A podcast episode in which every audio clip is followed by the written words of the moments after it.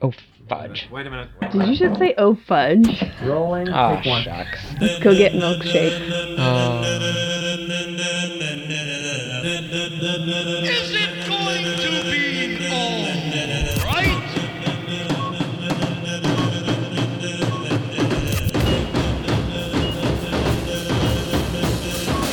Hello and welcome to All Through a Lens. This is the podcast about film photography where we discuss a little more than just film photography. I'm Vanya. And I'm Eric. On today's episode, spring is in the air.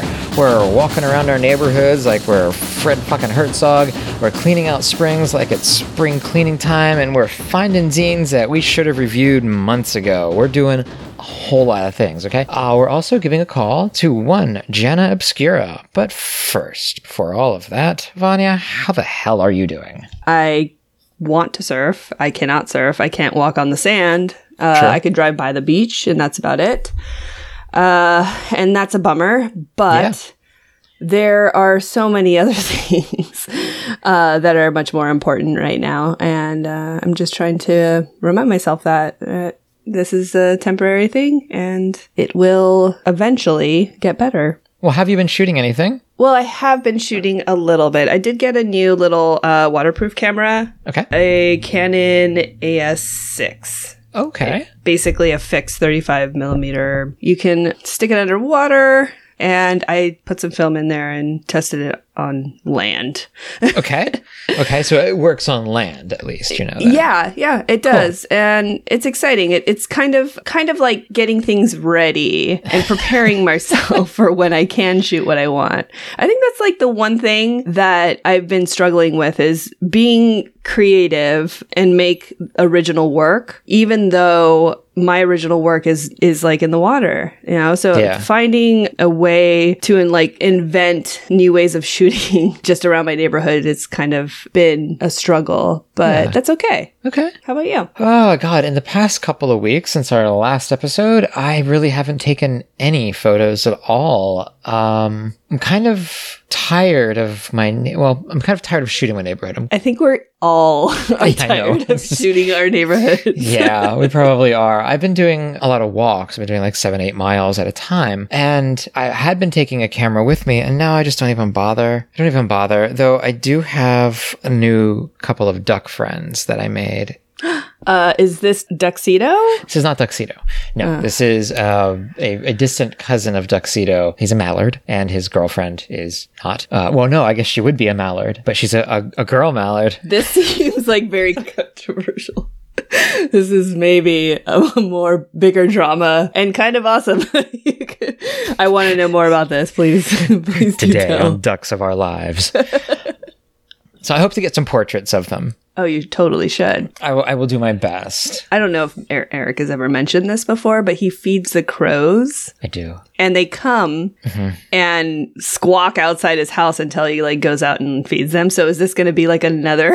I don't think so. The crows have me completely under their crow control. Crows are very, very intentional. They know what they're doing. Ducks just kind of walk around, just talking to themselves. That's all they do. That's all they do. They're kind of, I think ducks are a little crazy. so I'm kind of more of the duck and you're kind of more of the crow. I guess if we had to place uh, uh, ourselves as birds, maybe, but I don't know if you're a duck. Maybe a hummingbird, Don't really know. a dodo bird. But no, come on. but apart from all of that, I just finished up my part of a new zine that we're doing and I handed it off to you.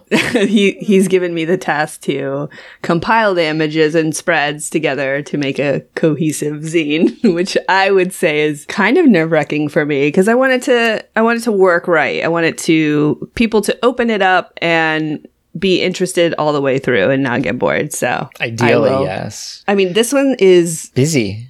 Yeah, it's very It busy. sure is a busy zine. I haven't posted any of those images. No. So true. they will all be, it's all new work. each of us have about 30 images that people haven't seen before in the zine. So there's over 60 ish images in the zine that have never been published or posted online or anything like that. All taken with a Mamiya RB67. That's true. That should be coming out, let's just say, say soonish. And another thing coming out soon-ish is a new to us emulsion. It's Uh, another Soviet era emulsion. It's not the Slow Meow or the Slow Meow 2. It is called the Fuzzy Purito. It is, um, I'm not really sure what it is, like the original intention of the film was, but it is a Svema film. It's not yellow, it's white. It is white. The the actual film stock is white. If you've bopped around FPP in the past several years, they've mentioned this, they've talked about it, and they've sold their version of it. Uh, we have our own, as just as rebranded as theirs is. It's just a, a different batch, so it's going to have a different ISO potentially. We're still kind of in the testing phases. Probably going to be around 12, maybe 6 ISO. It's going to be another slow film, but it's fuzzy. I think you'll enjoy it.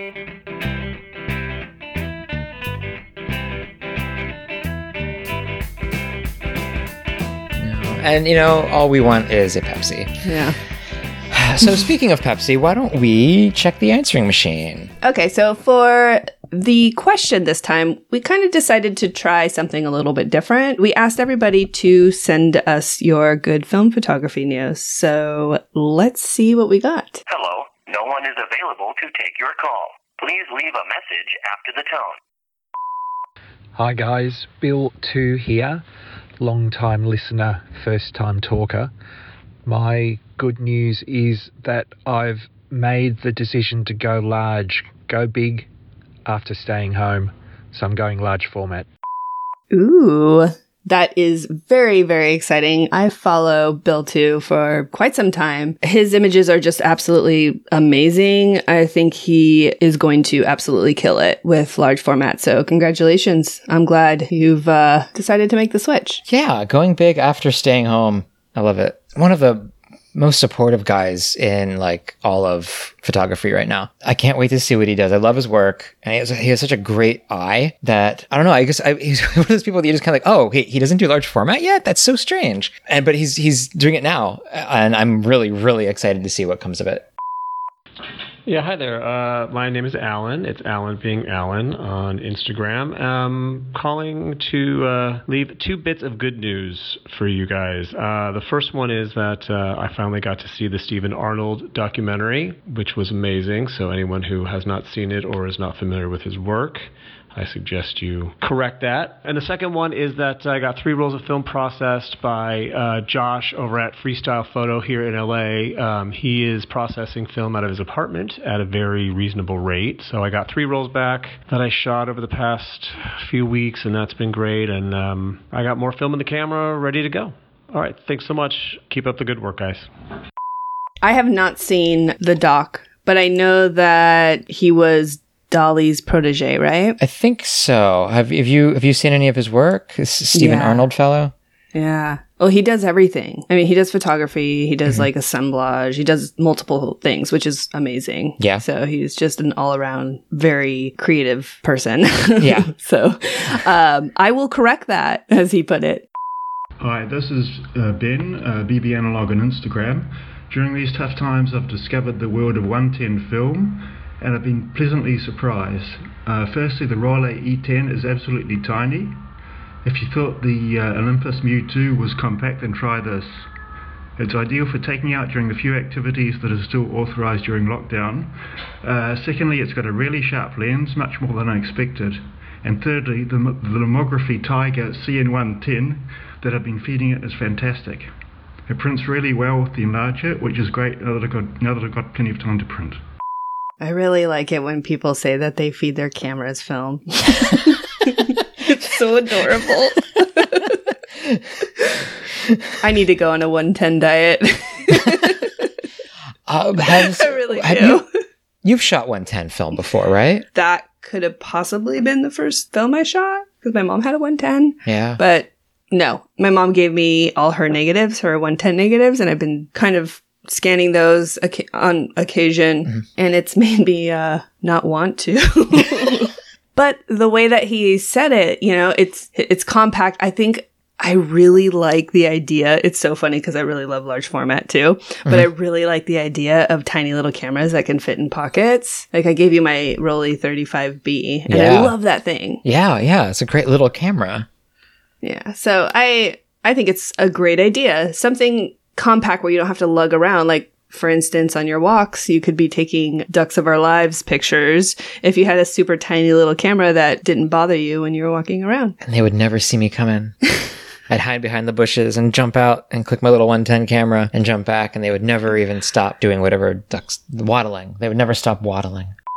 Hi, this is Julian, aka at Julian Watley the Fourth.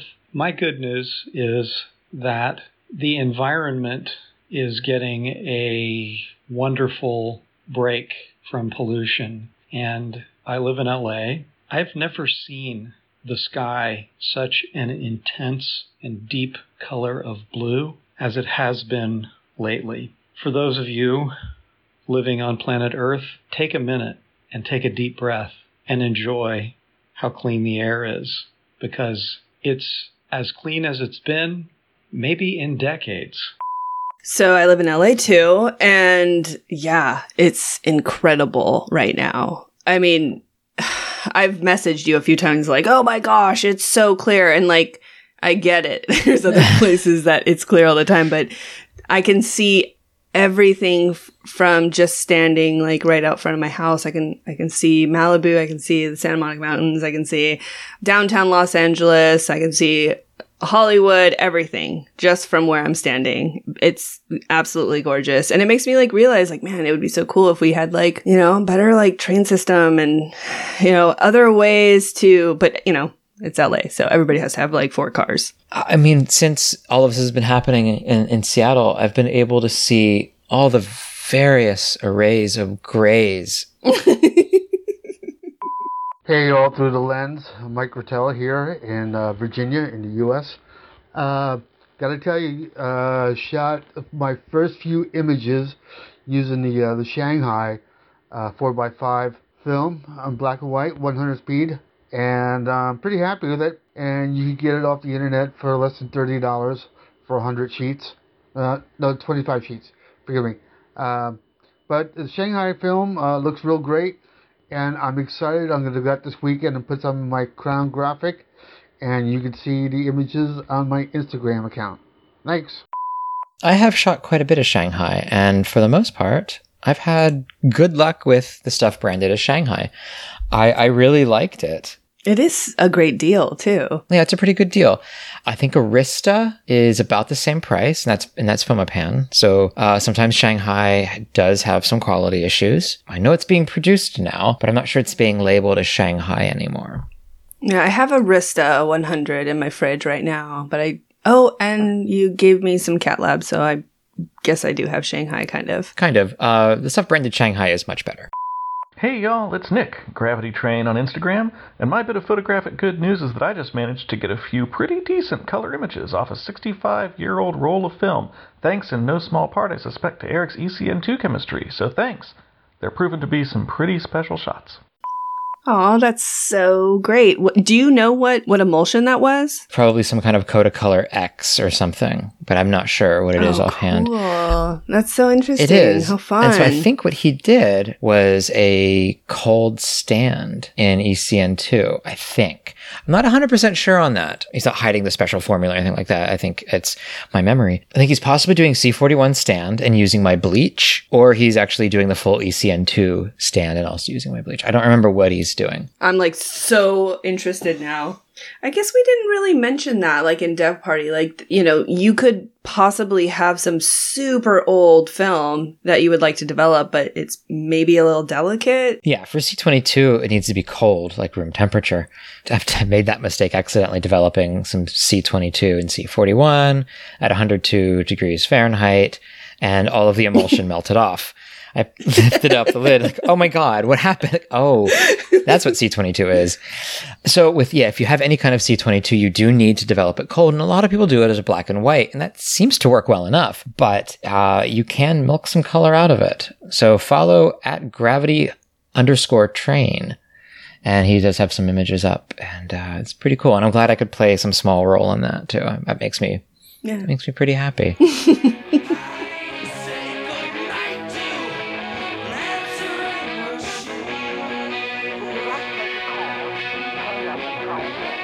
So I guess we should probably give our answers to Vanya. Or answers.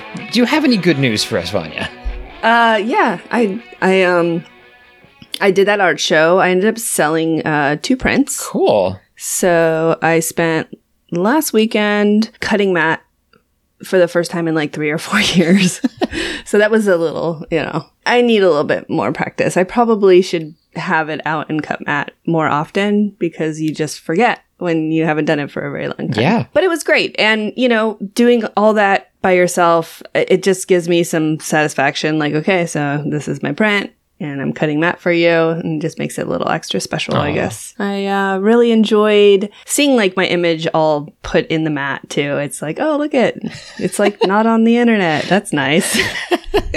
I'm also kind of guilty on getting a new camera as well. Yeah. And that's coming in, and I'm super excited about it. It's German and it's from the 30s, Ooh. and it might fold up. Wow. Yeah, so I'm excited. Well, I'll I'll tell you more when I get it. Cool. This is like the the Annie Ondra of cameras. Uh, German 1930s and folds up pretty easily.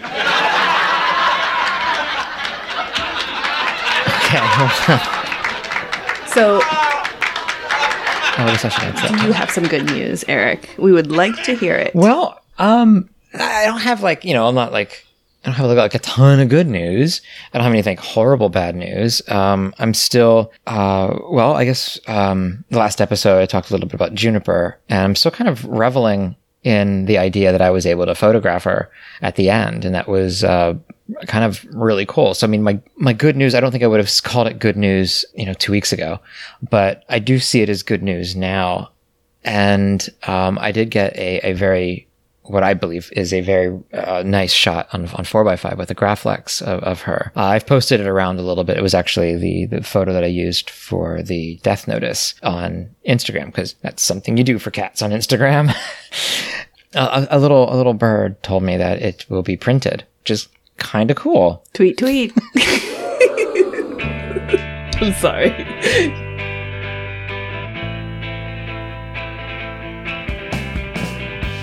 Since many of us have only been getting out of the house for walks, we thought it would be a fine time to take a look at a photographer who was mostly known for just that.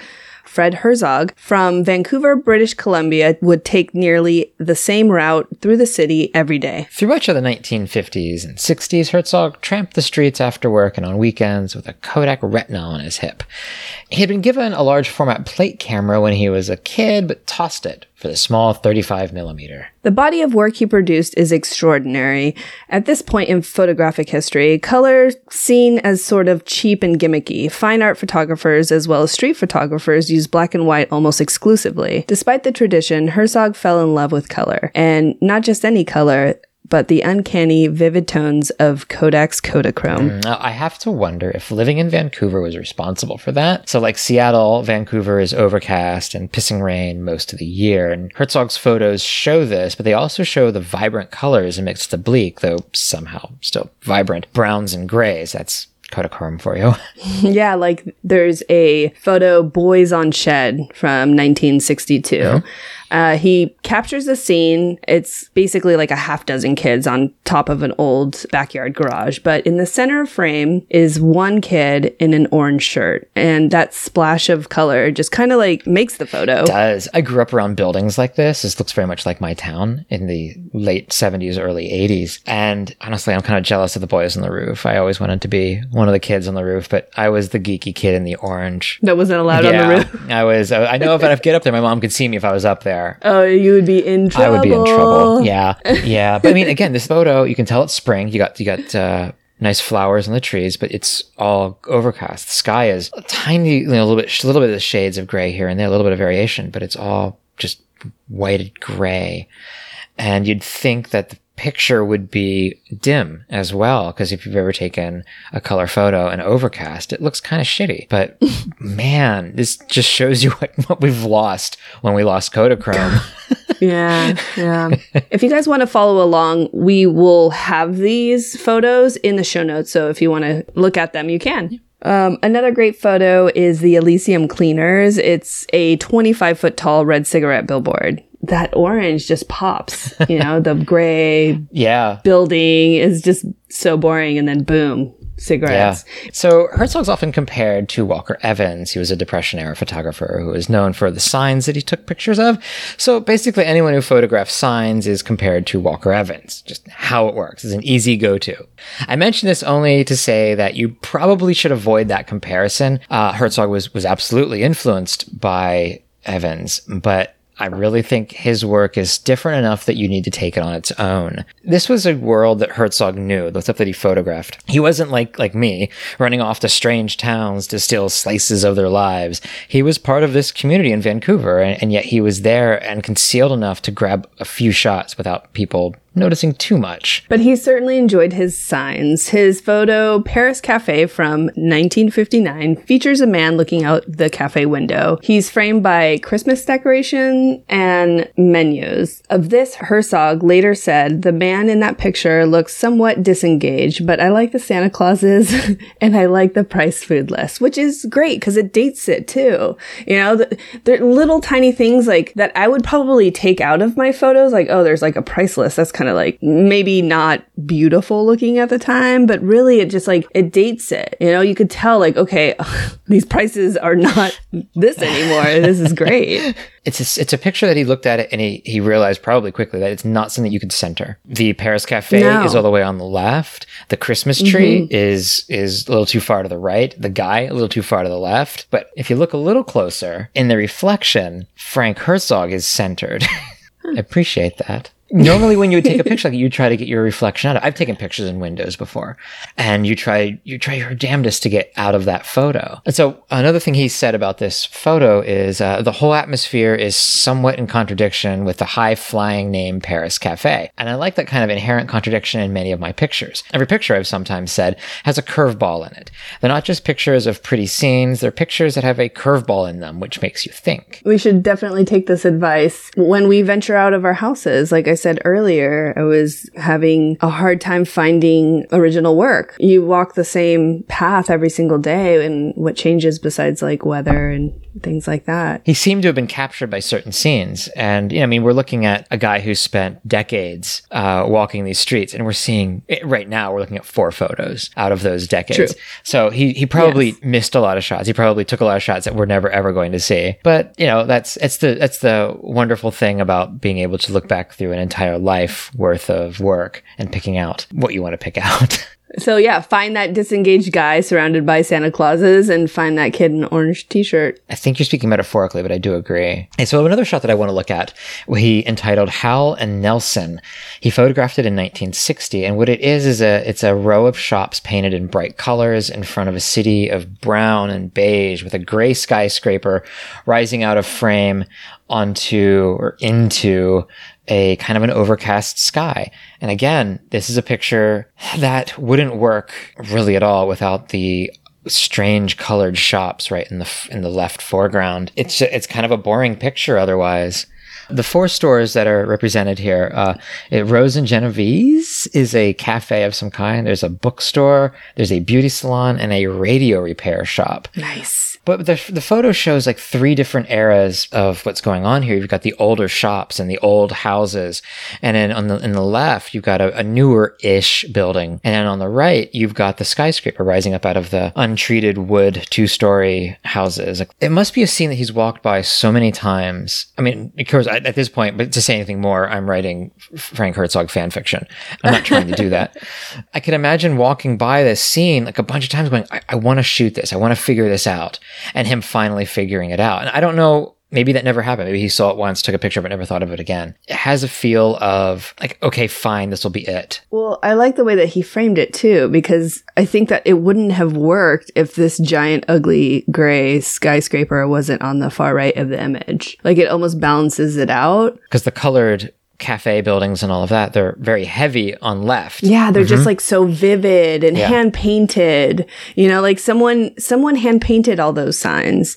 And then you see like this god awful like brand new building. I'm sorry, I just It's an, an ugly, and I don't want to say phallic symbol. but it is absolutely. Yeah. There was just like a little bit more character in these shops. And he, you know, they're probably not there anymore. So his photographs went unnoticed until around 2007. So if you really think about it, when he started taking pictures, that was almost 50 years. Yeah. Some of it, though, it wasn't necessarily on accident. He did get his first show in 2007. And since he shot on Kodachrome, he just never really seemed happy with the printing methods for his work. So when digital printing was a little bit more available, I think it was able to capture the feel that he was looking for as far as like his images that he shot with Kodachrome. Yeah, they were using offset printing, I think, before then, and I guess it just didn't. It didn't, uh, or maybe it was lithography, but whatever they were doing, it couldn't capture the Kodachrome look, and digital printing could. So It's just so brilliant. Like the image. I I mean, even the browns, like the guys looking through the window, and they're just like in their coats and their hats and their grays and browns, and it's just so vivid, so gorgeous. it's it's in a way that that most films can't touch at this point. Yeah, just rich. So there are a couple of books that have been released in somewhat recent years of his work, and most are out of print and have the prices to match. We're talking like literally hundreds of dollars. But a good place to start, and uh, if I were you, I wouldn't sleep on this, is a book called Modern Color. It's a 320 page chunk of inspiration. It goes for around 35 bucks, maybe 45 bucks, depending. And honestly, definitely worth it. Mine's on its way here. Oh, that's so great. yeah. Are you gonna let me borrow it? I will absolutely let you borrow it. So, as far as inspiration goes, Herzog captures a scene that definitely no longer exists with a medium that is long gone, unfortunately. Certain film and developer combinations come close, but nothing touches Kodachrome. No, um, we were just talking about Fuji Color Yes. and ECN2 chemicals.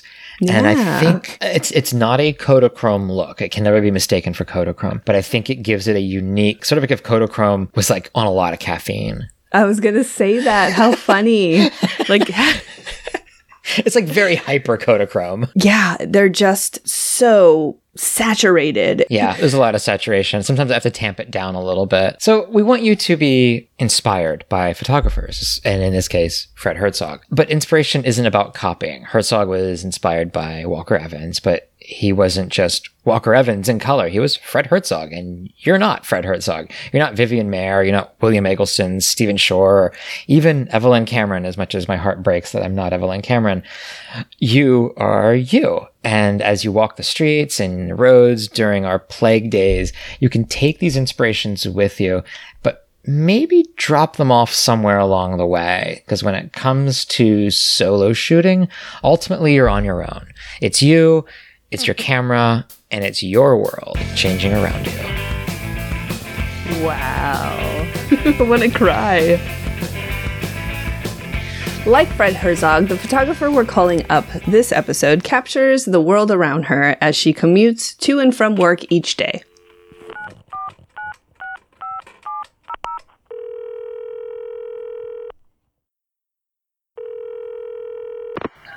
So many changes, but not here. You can count on us for music to keep you up to date. For Hello, hold on. Today's hits and yesterday's favorites. Hello? Hello. Hey!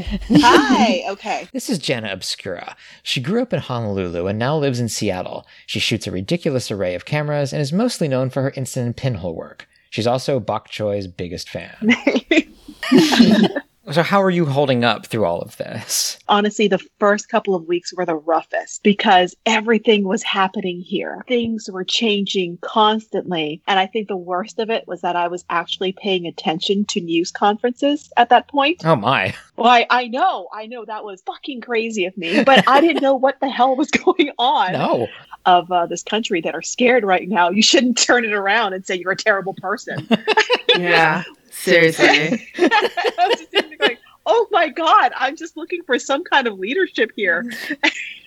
you know, or some kind of, you know, I, I'm, you know, I, I'm taking this seriously. I'm looking at uh, the research and I'm working with my, you know, um, the different people who are around me to consult me on this. But no, it became this ridiculous conference. And I, I think after that, I just said, I'm not watching these anymore. I can't. Uh, I can't try to watch that. For the answer machine this week, we asked listeners for their good film photography news. Uh, do you have any good film photography news you want to share? Quite honestly, I haven't been productive at all. I mean, the the last month of everything happening, I just I wasn't shooting anything. I wasn't really doing anything. My cameras are just sort of sitting here. Mhm. I guess, uh, well, I guess maybe the good part of that is that I got inspired by a couple of my friends who were just going out and just making themselves A, go for a walk, B, start picking up their camera and doing things, you know, for themselves, just to sort of restore a little bit of that normalcy. And that kind of triggered me to go, you know what? I do have this camera. I should probably go out and take pictures. There's going to be, just heads up, there's going to be a lot of pictures of my dog. Um, okay, you, you tend to shoot or at least share your photos in blocks. Um, I remember last year you did a whole series of laundromats. You've also been recently shooting a lot of Lomo Purple. Uh, with all that in mind, do you feel that your photos or like a selection of your photos tell like a, a larger story? Yeah, um, I don't know if they really tell a larger story. I think that requires maybe a little bit more forethought. Uh, I think if anything, they tell where I've been or what I've seen, and I didn't expect the laundromats to kind of be as popular as they they seem to be. Oh, I love them. Uh, but the laundromats were just something I I had gone to San Francisco a couple of years ago uh, when I was in between jobs, and I went to go and visit some friends that I'd made on a Pinhole Day event. I was walking around on Nob Hill. And I was realizing that you could just see laundromats out on the street everywhere you go. And that's so weird because in Seattle, everyone here has their washer and dryer in unit.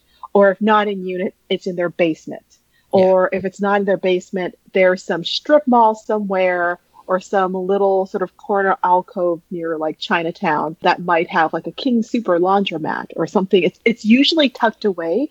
It's not out there right on the street what you walk by every day. Right. So the laundromats in San Francisco, because these are such old buildings, a lot of them don't have a washer and dryer. There's a reliance on the corner laundromat, just like there's a reliance on the corner, you know, deli. I was walking around at night, just one of those nights where I was just starving and trying to see what was around me. And all of these lit up windows were laundromats and people were doing their laundry. I don't know. There was just something about it that I thought was super cool. And I walked into this one called Nob Hill Laundry and it's right where the the trolley cars go Mhm. by and it was like these like bright poppy sort of like yellow chairs and red chairs and a soap dispenser and it was like walking into like a time capsule so oh yeah.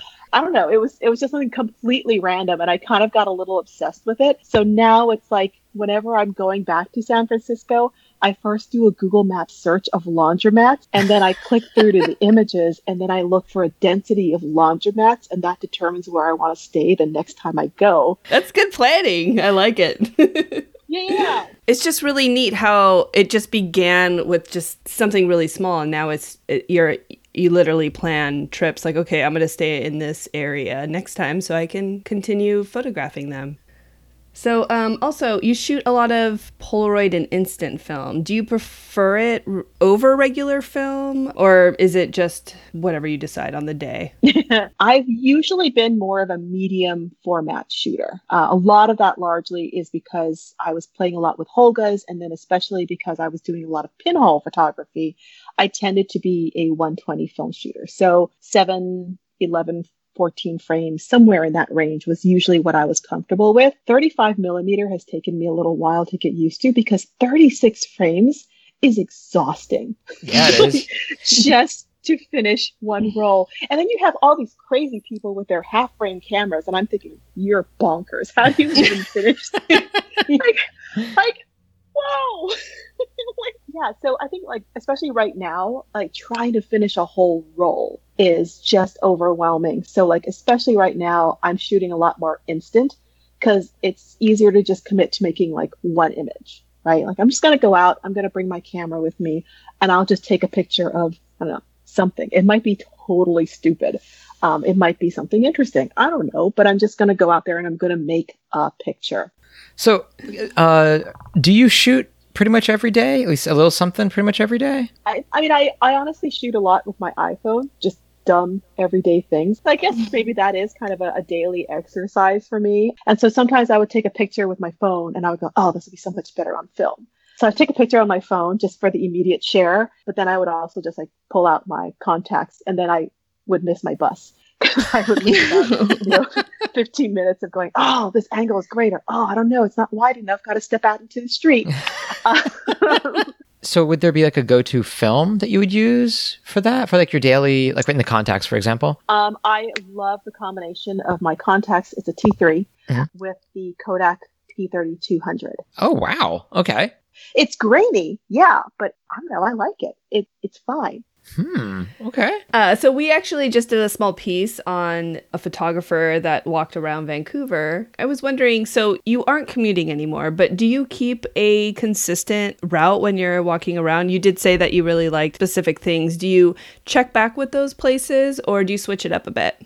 Yeah, especially when I was commuting. I, I think especially with Pike Place Market, and so it was kind of my daily exercise where I would go out there during lunch. I would go there after work, usually with my Contax in P3200. Whatever my combination is, that's that's usually where I go, and I'll just keep going back there, like constantly. The light is changing, the viaduct is going down. It's interesting to watch the the market close up right? You've got all the fish um, mongers who are cleaning and, and brushing and brooming, um, and there's steam and smoke kind of coming out. And then I was also playing around with a lot of like Cinestill for a little while. So with that, I was enjoying more of like the night hawks and neon lights and things like that.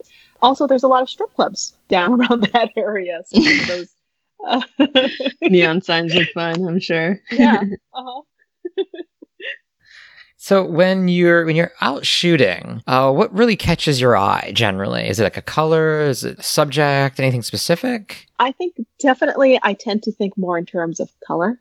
Okay. So color will absolutely catch my eye. The pink of, you know, the cherry blossoms, the yellows and golds and purples during like the fall time. The fall season is just my favorite. I love orange everything. Orange food, orange outfits. I think a lot of what will catch my eye if I'm if I'm going to be going out to take pictures is probably going to be determined by like my camera and its capabilities. So Okay. I'm going to be looking for things very differently if I'm out with my macro lens. I'm going to be looking at things very differently, especially if I'm carrying like my pinhole camera. All right, with my pinhole camera, I'm going to look to see is there a place where things are going to be in motion but also um, remain static. Like that's something I'm always looking for. Uh, so I think what catches my eye really depends on what my camera is. Am I shooting instant? Uh, if so, don't shoot outside in the sun. Am I shooting pinhole? Well, then let's look for maybe water or places where there's movement and stillness. If I'm shooting with my Contax, it can be, you know, more public and street. So, room around town is you might be starting a zine. Oh my Um, gosh. so, um, tell us a little bit about it if you would like. Oh my gosh. Uh, at some point, I think I would like to try and make a zine, but to be honest, like the whole making of it seems a little overwhelming. Yeah. You know, there's so many people who are out there, and some of them, like, uh, was it Nate Matos from Portland, put together these Seraph and Silver, I think they were called, and they were amazing, wonderful quarterly publications. Mhm. And that looked exhausting. I mean, they were beautiful, but they looked exhausting. Yeah. And then there are the people who still do it with like, you know, A5 paper, folding it in half and using sticky paper uh, and sticky notes and, and tape and things. And that's totally punk and I loved it. Yeah. Um, but I don't know if that's quite my aesthetic either. I don't know. I just need to get my act together. I have so much time. um, I really just need to, I just really need to get it together. Gosh. but I, I, I think it's just because people have been asking me for some way of just sort of looking at my laundromat series as a whole instead of just having to weed through the various things that I throw because my Instagram feed is not curated. I just kind of go, ah, here's stuff. Yeah. Um, so I, I think that's kind of why people are were asking me for it, and that's really awesome. It's it means it's like resonating. That, that's great. I just honestly need to get my act together, and we'll do that. Ooh, we're down to our last question. Yeah. So this is the question that we'll be asking listeners to call in about on the answering machine. Hmm. Tell us about your first film camera. Let's see. Well, hmm, when I was a kid, I had some kind of a Fuji film camera. I don't remember what model it was. It's definitely not one of the ones that is being picked up or shown on Instagram feeds. It's it's it wasn't a hipster cool thing.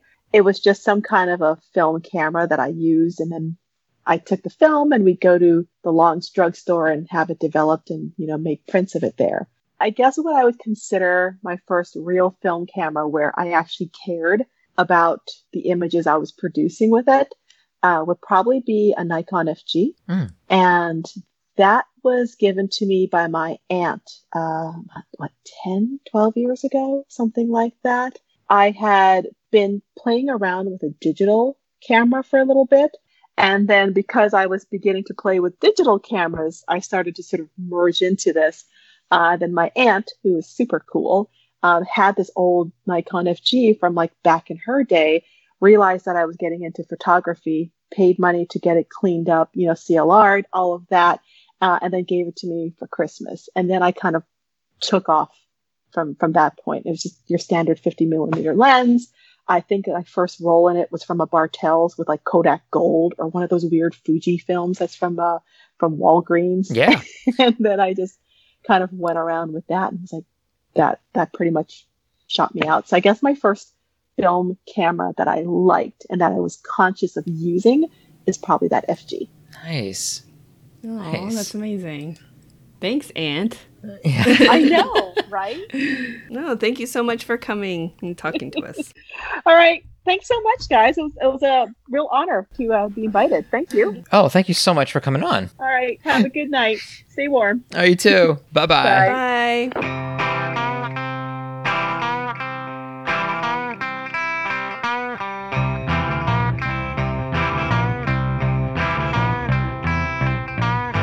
It's technically spring, and usually that means cleaning up the cobwebs, tossing and donating things you don't use anymore, and giving your home a good, solid, deep clean, and maybe sanitizing in more recent times. We thought that it would be fun to talk about this whole spring cleaning jazz and how it pertains to photography. We're talking not just cleaning, but exercising your cameras. We'll also talk about storing your gear and maybe talk into getting rid of some stuff you no longer use. Oh, and we'll probably ramble on a bit about film. So let's start with camera cleaning. For the most part, film cameras are anywhere from 20 to 150 years old. Most at some point have been sitting in storage like your grandparents' closet for years untouched. If you are like me, you probably have found yourself in an eBay hole looking at all sorts of cameras to adopt, and maybe over the winter you've even taken in a few. So, Vanya, how do you um how do you clean your cameras? How do you what do you what do you do? Really, I'd use rubbing alcohol for the most part on the outside, Q-tips. And that doesn't fuck with the paint or anything? No. Okay. No. Uh, disinfectant wipes are good too. Okay. Those seem to wipe pretty clean. I guess I really just start with when I get a camera, obviously, like checking if the shutter is working properly and then kind of just like, you know how they get a little greasy? Like just kind of like cleaning it off and like cleaning out the lens. Cameras get greasy? Yeah, like they have that like dust and like humidity on them and they get kind of gross and sticky. I could see that. Yeah, I don't. I don't really have a lot of experience with gross, sticky cameras. I'm not sure where you're getting your cameras from.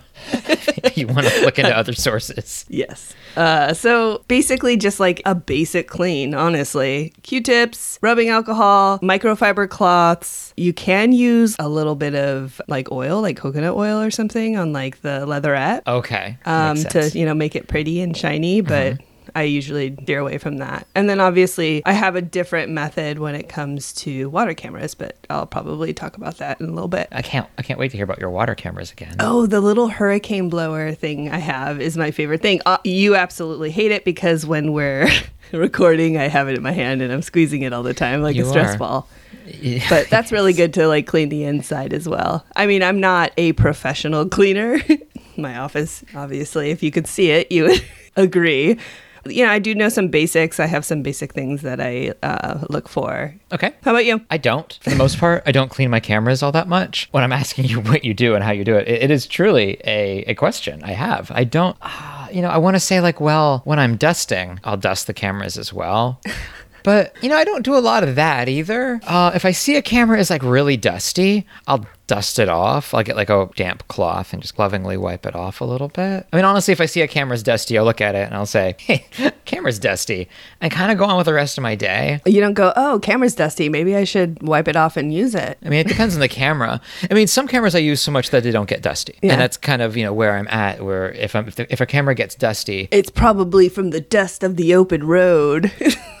no, that's a whole different kind of dust. And yeah, in that case, I do clean my cameras, but we'll get to that in a future episode of, of how to take care of your shit while you're traveling. But with this, this is not traveling. This is the opposite of traveling. the cleaning I basically do when I first acquire it. And then if it's sitting for a very long time, then I might end up just like doing a little overhaul on it. Okay, so if a camera is sitting, you don't just need to dust it off in between cleanings or you know, instead of cleanings, maybe, or at the same time you're, that you're cleaning it, uh, it's probably a good idea to exercise your cameras. Yes. Yeah. So if they're not in heavy rotation, basically. Yeah. Yeah. This is something actually I do with the water cameras. After I use them, they've been in salt water, and salt water corrodes things and kills cameras. So I usually soak them in water for about like 20 minutes, kind of like a lukewarm or room temperature water. Okay. So I submerge it like in, you know, one of my pictures that I use like for development. And then I submerge my hands and kind of like move all the dials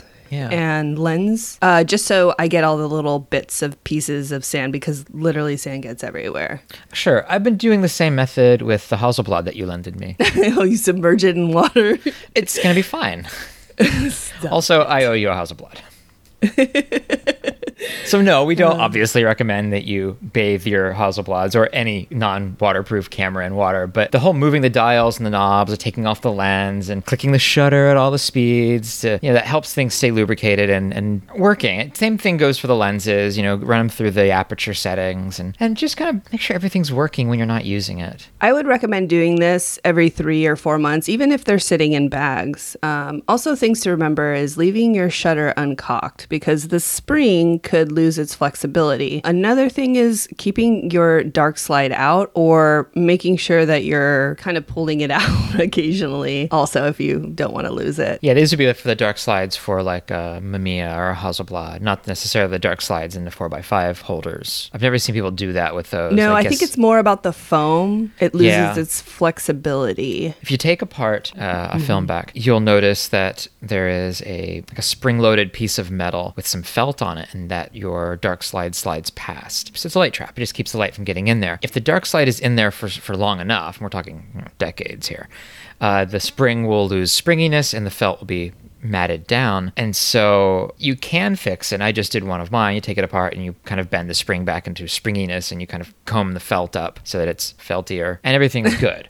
But I guess, I mean, I guess keeping the dark slide out, honestly, I don't know. Starting the camera without the dark slide to me just means you have to buy a new dark slide. Well, okay, so with the RB, you can slide the dark slide on the side of the camera. You can. There's but a what about like right the there. Hasselblad? Or um, I have a little tie on it, so I could just like hook it to a camera strap. And Oh. also, the Hasselblad that you have, I got from a guy, and he's like, "Uh, you know, I left the dark slide in, so I don't know." How the how the seals are going to be. The first time I shot with it, I got a bunch of great pictures, but I noticed it was like this weird black mark on some of my photos and I had no idea what it was cuz this was like years ago. right. Um, it ended up being the little felt, and it was just Oh. like falling apart and corroded. So I I had to take apart my Hasselblad and fix that so it wouldn't do it again. It was actually super simple. Yeah. All this stuff is great, but if you can avoid it at all, just don't store your cameras. Use them. If you're storing cameras, you're not using your cameras and you're keeping them for. Why are you keeping them? Use them. the only way they're going to keep being useful and, and usable is if you use them. The wear and tear that happens on cameras is nothing compared to the corrosion and just the, the gunk that will just settle in your camera by not use. Yeah, and if you are thinking of getting rid of them, uh, send them my way.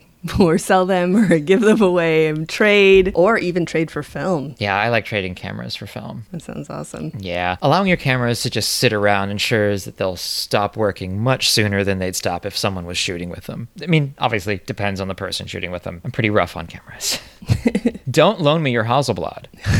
But if you absolutely insist upon storing cameras, make sure you store them in a cooler, dry place. Not like cool, like hipster cool, but like actual the temperature of in in the room is cool. So, for instance, not in the trunk of your car or on the dash of your car uh, or in a garage where like the changes in temperature and humidity are like just way too drastic. Um, that will promote growth of fungus and you will not want that in your lenses or in your camera. I would say a closet in your home, but if you don't live in the desert or in a dry climate, I would recommend throwing one of those little silica gel packs, the free candy that you get when you like buy shoes. You stole Um, my joke. You son of a bitch. Did I steal it uh, Oh my from under you? God. That was my joke. I mean, hey, you know what? Finders keepers. no, you didn't find it. It wasn't lost. oh my god. So yeah. Anyway, moving on. You probably know more about this because you live in a you live in Seattle. I do, and it's uh, it's very. You know what? I'm gonna do it. I'm gonna say it. It's very moist here. Ew. It's a moist here. Seattle is a very moist place. I don't And like so you need those little silica packets, those little packages of candy that you get for free with you when you buy shoes. You need those to suck up moisture because there's a lot of moisture in the closet. Oh my gosh. Uh, there's so much moisture in the closet that sometimes mold will form. Sometimes you'll even f- see like moisture dripping down the sides of the walls. And you don't want moisture, that much moisture getting on your cameras. You're absolutely evil. You're absolutely evil. You don't want dry rot because that's bad. You know, deserts are, are a good place for dry rot, but you know, places where there's a lot of moisture in the air, or you have to worry about moisture collecting on your cameras, and that's really bad. So if you're storing the camera and you're not going to use it, I would take out the batteries, and that goes for like with light meters and flashes too, because again, moisture can get into those things and it can cause corrosion. The le- how to store lenses is like this weird, controversial thing that if you go on to message boards, people are fighting about this, and it's hilarious. It's absolutely hilarious. So as far as lenses go, some photographers tell us to store them upright, and it prevents any possible lubricant from dripping onto the aperture blades. Others tell us to store them face down so dust won't settle on the face lens. Yeah, so with telescope lenses, which are not camera lenses, they tell you to face them down for that reason. Yeah. So I don't I don't really know. How about sideways? Best of Yeah. both worlds. When it comes to apertures, we've heard that it is best to leave them wide open because then the spring will be under less tension. But we've also heard to leave the aperture closed for the same reason. And still another says that the spring is under constant tension no matter which aperture you set it to. if this matters at all, it might only matter when the lens is attached to a camera. So maybe just take the lens off the camera and do your best and obviously cap both sides.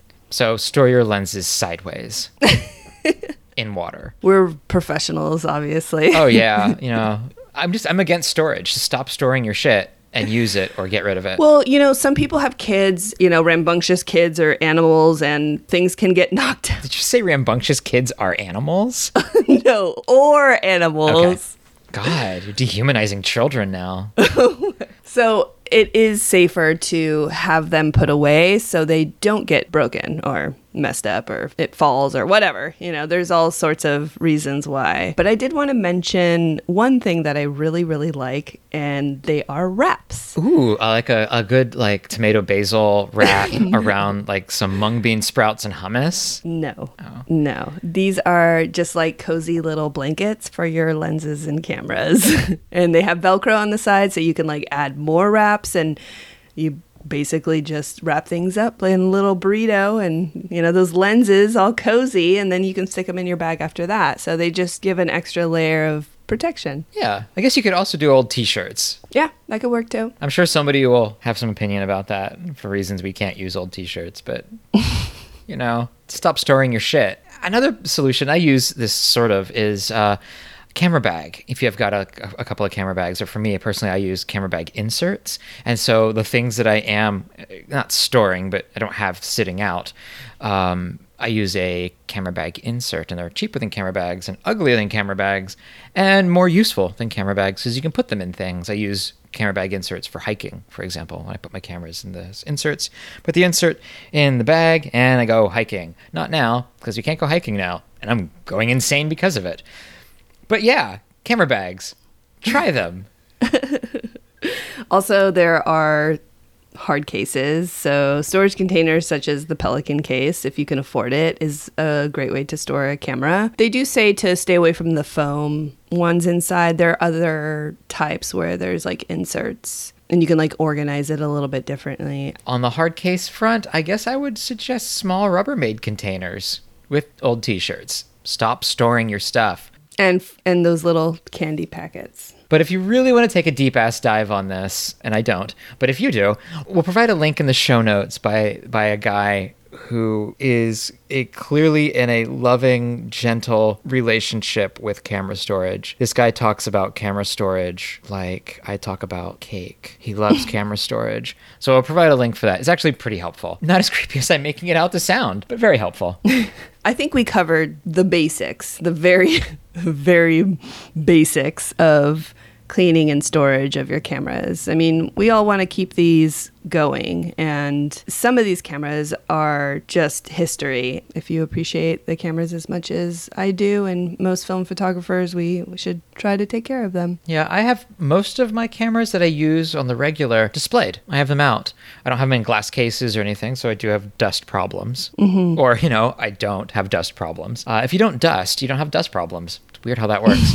but it reminds you that, hey, you've got cameras. Like just over to my right, I've got the RB67 and your waterlogged Hasselblad. And they're right there. I go over there and I'll just pick up the, the, the RB and just kind of run it through the, the settings every Mhm. probably every week I do it because I miss shooting it. It's kind of just I'm dreaming about shooting it. And do you do that with the Hasselblad also? Yeah, I dry it off and and go through the settings, uh, and then dip it back in the water. I have all of my cameras out, and I like that because one, I like looking at cameras. I'm not really a camera collector, but I've got you know maybe a, a dozen that I kind of use regularly, and so I like having them out. I like seeing them. I like um, making sure they're all working. So if I want to grab one and go, I don't have to like I don't have to dig it out. I have to pull it out of storage. Uh, I don't have to really dust it because I'm, I'm always kind of messing with them. And they're just ready to go. So if you're kind of a grab 'em and growl photographer, maybe leave your cameras displayed if you if, if you don't have, you know, reasons to not have them displayed. Also, you took my whole shelf thing. I wanted to say some stuff too. Now I have nothing to add. Well, you can. can always jump in. You're always cutting me off. Say something when you do. Go ahead. Go on. I don't have anything else to say, but I love displaying old cameras around my house. I notice that if I have it out and I can look at it every day, it reminds me, uh, reminds, I remind myself to get the fuck out there and shoot with it. you are so sassy. So we're. I don't know if I like this, Eric. No, I'm, I'm much. sassy right before lunch. Well, I will say I have some shelves in my office. You do, and I yeah. have cameras up there. Mhm. Um, gosh, I don't know if anybody really cares what they are, but I definitely have a few on display. So why don't you say your last line then? What you you already read it? And so all of this brings us uh, to film. Now, film isn't something you'd really think about with the whole spring cleaning thing, but maybe you should. Obviously, you're not going to be cleaning your film, but if you've got so much film that you're digging through a pile or two every time you're heading out to shoot, maybe it's time to get organized. Like, grab some film, and if it doesn't give you joy, give it to me. Oh, stop it. I divide up my film by, by chrome, by slide film, color film, and black and white. And I even take it a little bit farther by dividing it up into different film speeds, like slow black and white and fast black and white. And those are all in like cheap freezer bags. There's nothing real fancy pants going on here with my film organization. But if you're at this point where you're dividing up films, you may want to look into getting a film fridge. It doesn't have to be a huge whirlpool with like an ice maker, but something like kind of like a mini dorm fridge. That'll be fine. It's just something to keep the film organized and cold and to maybe put some broccoli in the crisper rather than film. Your broccoli will appreciate it. Yeah, I mean, I have a film fridge and I need to organize it. It is a disaster. I will say I have a little bit of moisture issues in there. Go on. Tell me about your moisture issues. sick. You're a sick man. A sick man. Um, well, I didn't have things in Ziploc baggies. I just had, like, if they were in boxes, I just had them in there. And then I noticed that I was getting a little bit of a drip. I ended up just, like, getting a couple gallon bags and throwing film in them. Yeah. So they're not organized. It's just a, dis- it's a oh, so you just, disaster. just gallon bags with random random film in it. Yes. Okay. You know, it's a good sound. You know what? Let me let me show you the sound. Hold on. She is getting up from the desk, going over to the film fridge. She is rustling in the film fridge and removing the bag. And here Okay, you ready? is the sound.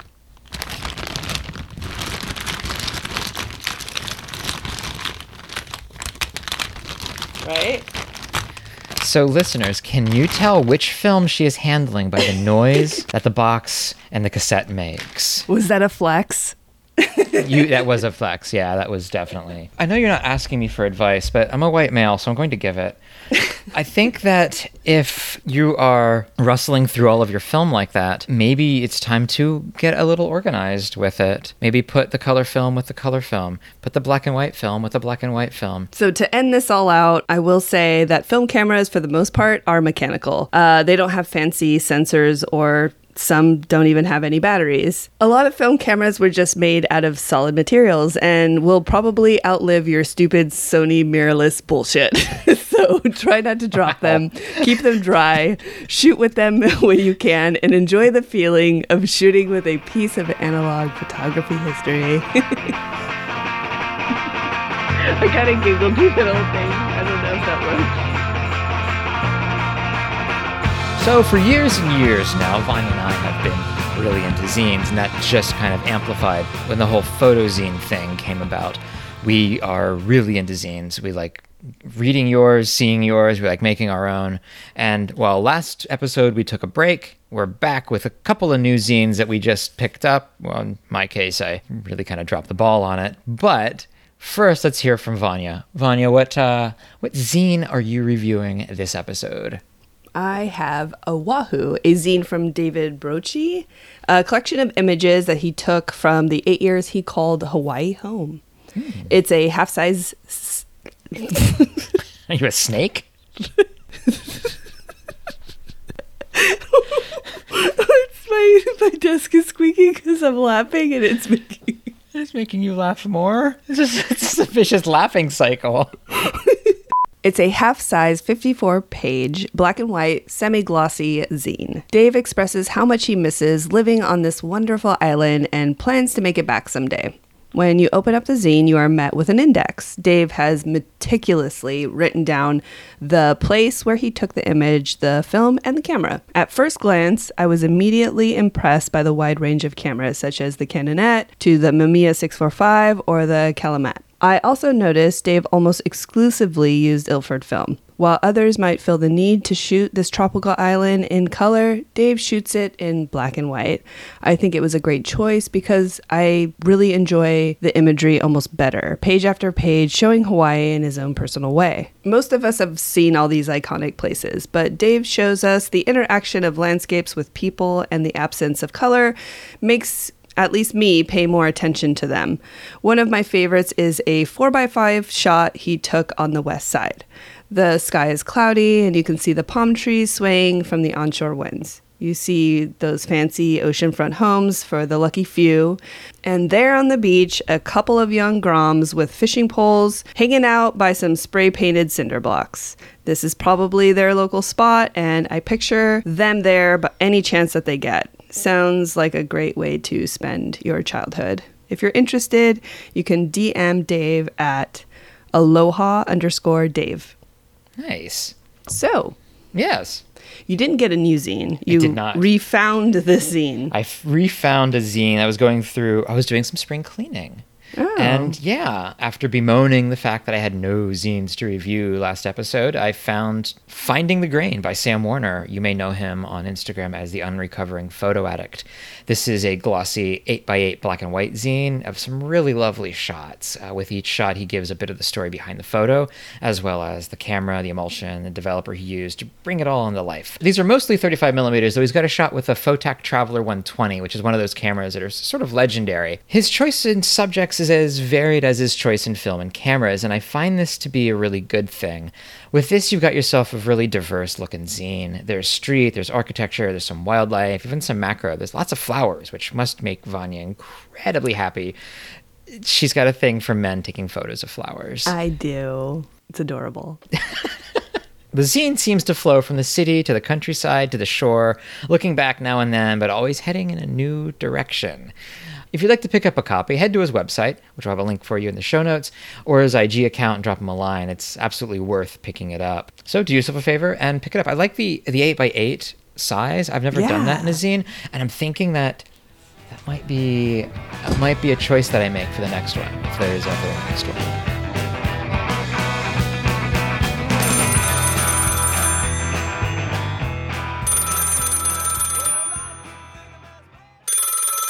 Hello. Hello, Eric and Vanya. Dan here uh, at Daniel Novak Photo. Hey Dan, thanks for calling. So so we were wondering, like last episode we talked about maybe talking about travel photography, but we weren't really sure about it because maybe it's kind of a mean thing to do right now. What are you thinking? Should we talk about it? Uh, to talk about travel? Sure, absolutely. Bring it on. Nice. Uh, since we can't travel right now, let's at least dream. And uh, like you said, it's a great time to, you know, put some thoughts together and do some planning. And then when things reopen, uh, have some more specific ideas. So, uh, So you're sure about that? absolutely. Let's talk about travel. Cool. Thanks for calling. Bye bye. So that's all the podcast we've got for you this time around. But remember, uh, the question we're asking you to call in about is what was your first film camera? Now, that can mean a lot of different things. No, you know what? It can't. What was your first film camera? it can only mean that one thing. No, it wasn't your Leica. Tell us what you had. it was a Vivitar, wasn't it? it was a Vivitar. Oh goodness. All right. Well, if you'd like to contact us, we're at allthrough-a-lens.podcast on Instagram. By email, it's allthrough-a-lens.podcast at gmail. So allthrough-a-lens.podcast at gmail. We never get emails. Probably better. And we're all through a lens on Twitter. Vanya is at Surf Martian. And Eric is at conspiracy.of.cartographers. Both on Instagram. Oh, and speaking of Instagram, make sure to hashtag your stuff all through a lens podcast to be featured. We do that sometimes. We also do a Spotify playlist for each episode, so check those out and see what we're listening to. Just search All Through a Lens. You can also find our episodes on Spotify as well as on Stitcher, Apple Podcasts, Google Play, and wherever the hell else you find your podcast. Subscribe and leave us a review. The music you're hearing now is from Last Regiment of Syncopated Drummers, which you can find at lastregiment.com. And thank you all so much for listening. We love you. See you in a couple of weeks. So, Vanya, Yes? do you want to go out and shoot? Fuck yeah, I do. Let's go. Oh, I love that. Friends with snacks are the best.